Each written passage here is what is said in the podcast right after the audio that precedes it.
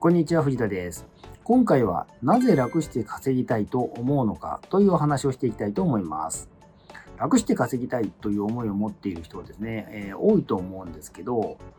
えー、本当にですね、えー、楽に、楽に、楽をするのがですね、目的なんでしょうか。え私はですね、違うと思っていて、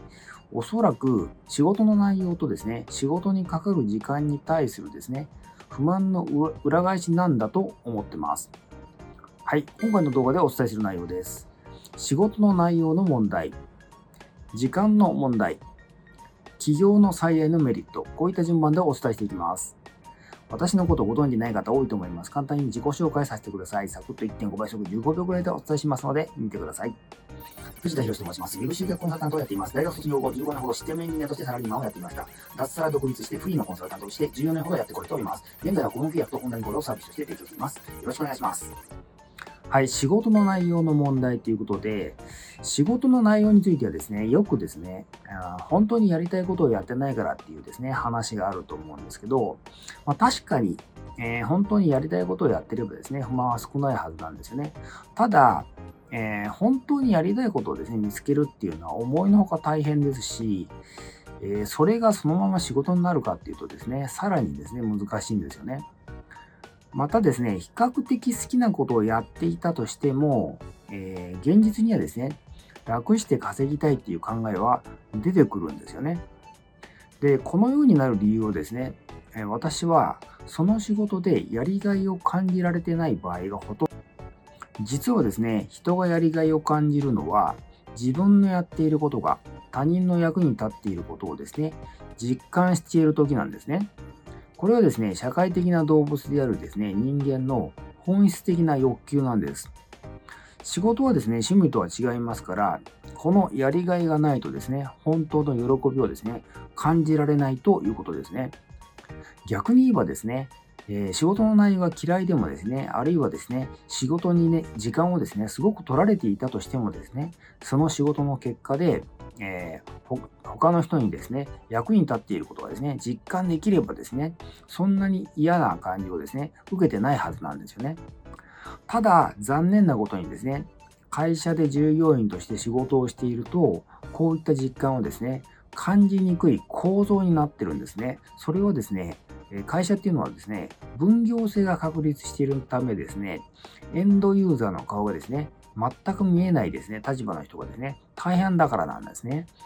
エンドユーザーと接するですね、最前線の営業マンの場合はですね、まあ、確かに顔は見えますので、比較的実感はできると思います。ただ、商品サービスのクリエイティブ面に関わってない人が多いですよね。営業の人はですね。当然ですが。ですから、人に役に、人の役に立っていることをですね、実感できているかというとですね、やっぱり微妙なわけなんですよね。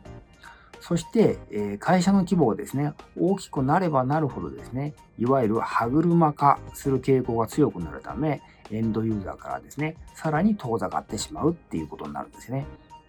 はい、時間の問題ということで、仕事上の時間の問題はですね、私は大きく2つあると思ってます。1つは、仕事に時間が取られすぎるのが苦痛っていうことですね。で、もう1つはですね、作業をせかされるのが苦痛っていうことではないでしょうか。もしですね、えー、仕事に取られる時間をコントロールできればですね、状況は変わると思います。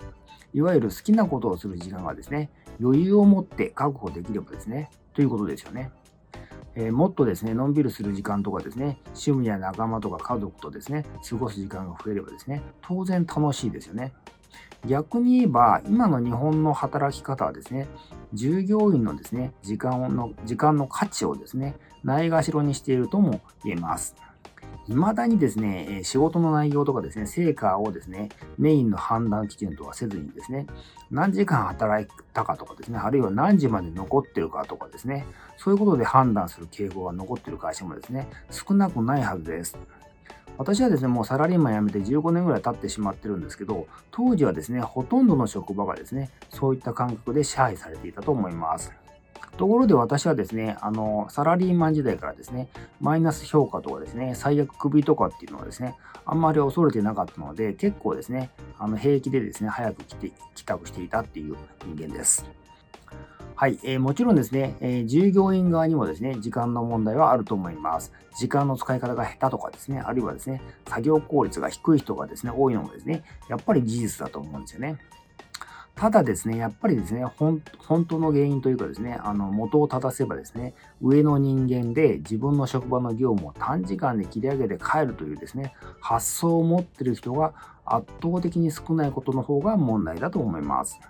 まあ、このような状況がですね、普通の世の中ではですね、個人の時間はですね、限界までですね、浪費されてしまうと、えー、考えるしかないのかもしれません。はい、もう一つのですね、作業をせかされる方ですねえ、単位時間あたりの生産性を求められるっていうことですけど、これはですね、まあ、会社ではですね、ある意味ですね、当たり前という考えもあります。会社なんだから当たり前っていう考えもあります。ただこれもですね、現実にはですね、時間的、価格的に無茶な仕事の受け方をしていることがですね、原因になっていることがですね、ほとんどなんですよね。また、管理側のですね、能力の低さもですね、しわ寄せが原因になっているケースも多いと思います。実はですね、私はですね、あの、プレッシャーに弱いんですね。ですので、あの特にですね、時間をせかされると本当にダメなタイプでですね、もうこれをやられるとですね、本当に嫌だった、えー、記憶がありますね。もう本当大げさじゃなくですね、生きた心地がしなかったものですね、せかされると。ではですね、自分で仕事を取って稼ぐ、自ら取って稼ぐ、つまり自営であればですね、余裕を持って自分のペースで仕事をできるんでしょうか実はですね、現実はそこまで甘くなくてですね、自営で仕事をしていても、お客さんがですね、急いでいる人がほとんどなんですよね。ですから仕上がりはですね、えー、せかされます。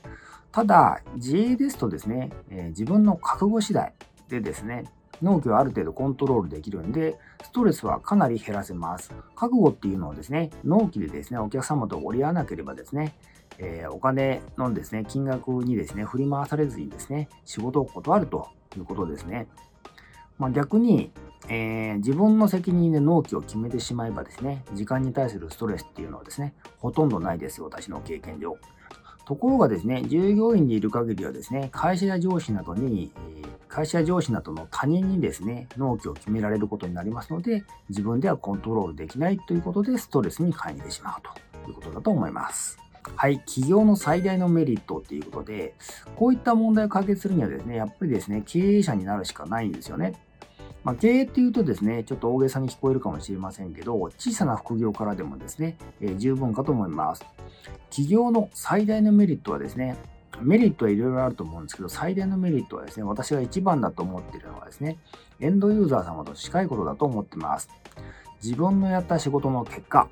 エンドユーザー様がですね、どれぐらい喜んでくださったかをですね、目の当たりにできるわけですね。つまり仕事にですね、やりがいを感じられるっていうことです。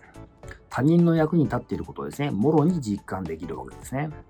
逆に、まあ残酷に聞こえるかもしれませんけど、会社にいる限りはですね、これはですね、非常に厳しいんですよね。そして、え繰り返しになりますが、やりがいさえ感じられればですね、稼ぎが少なくてもですね、え、時間的な余裕がなくてもですね、思ってる以上にですね、不満は感じないんですね。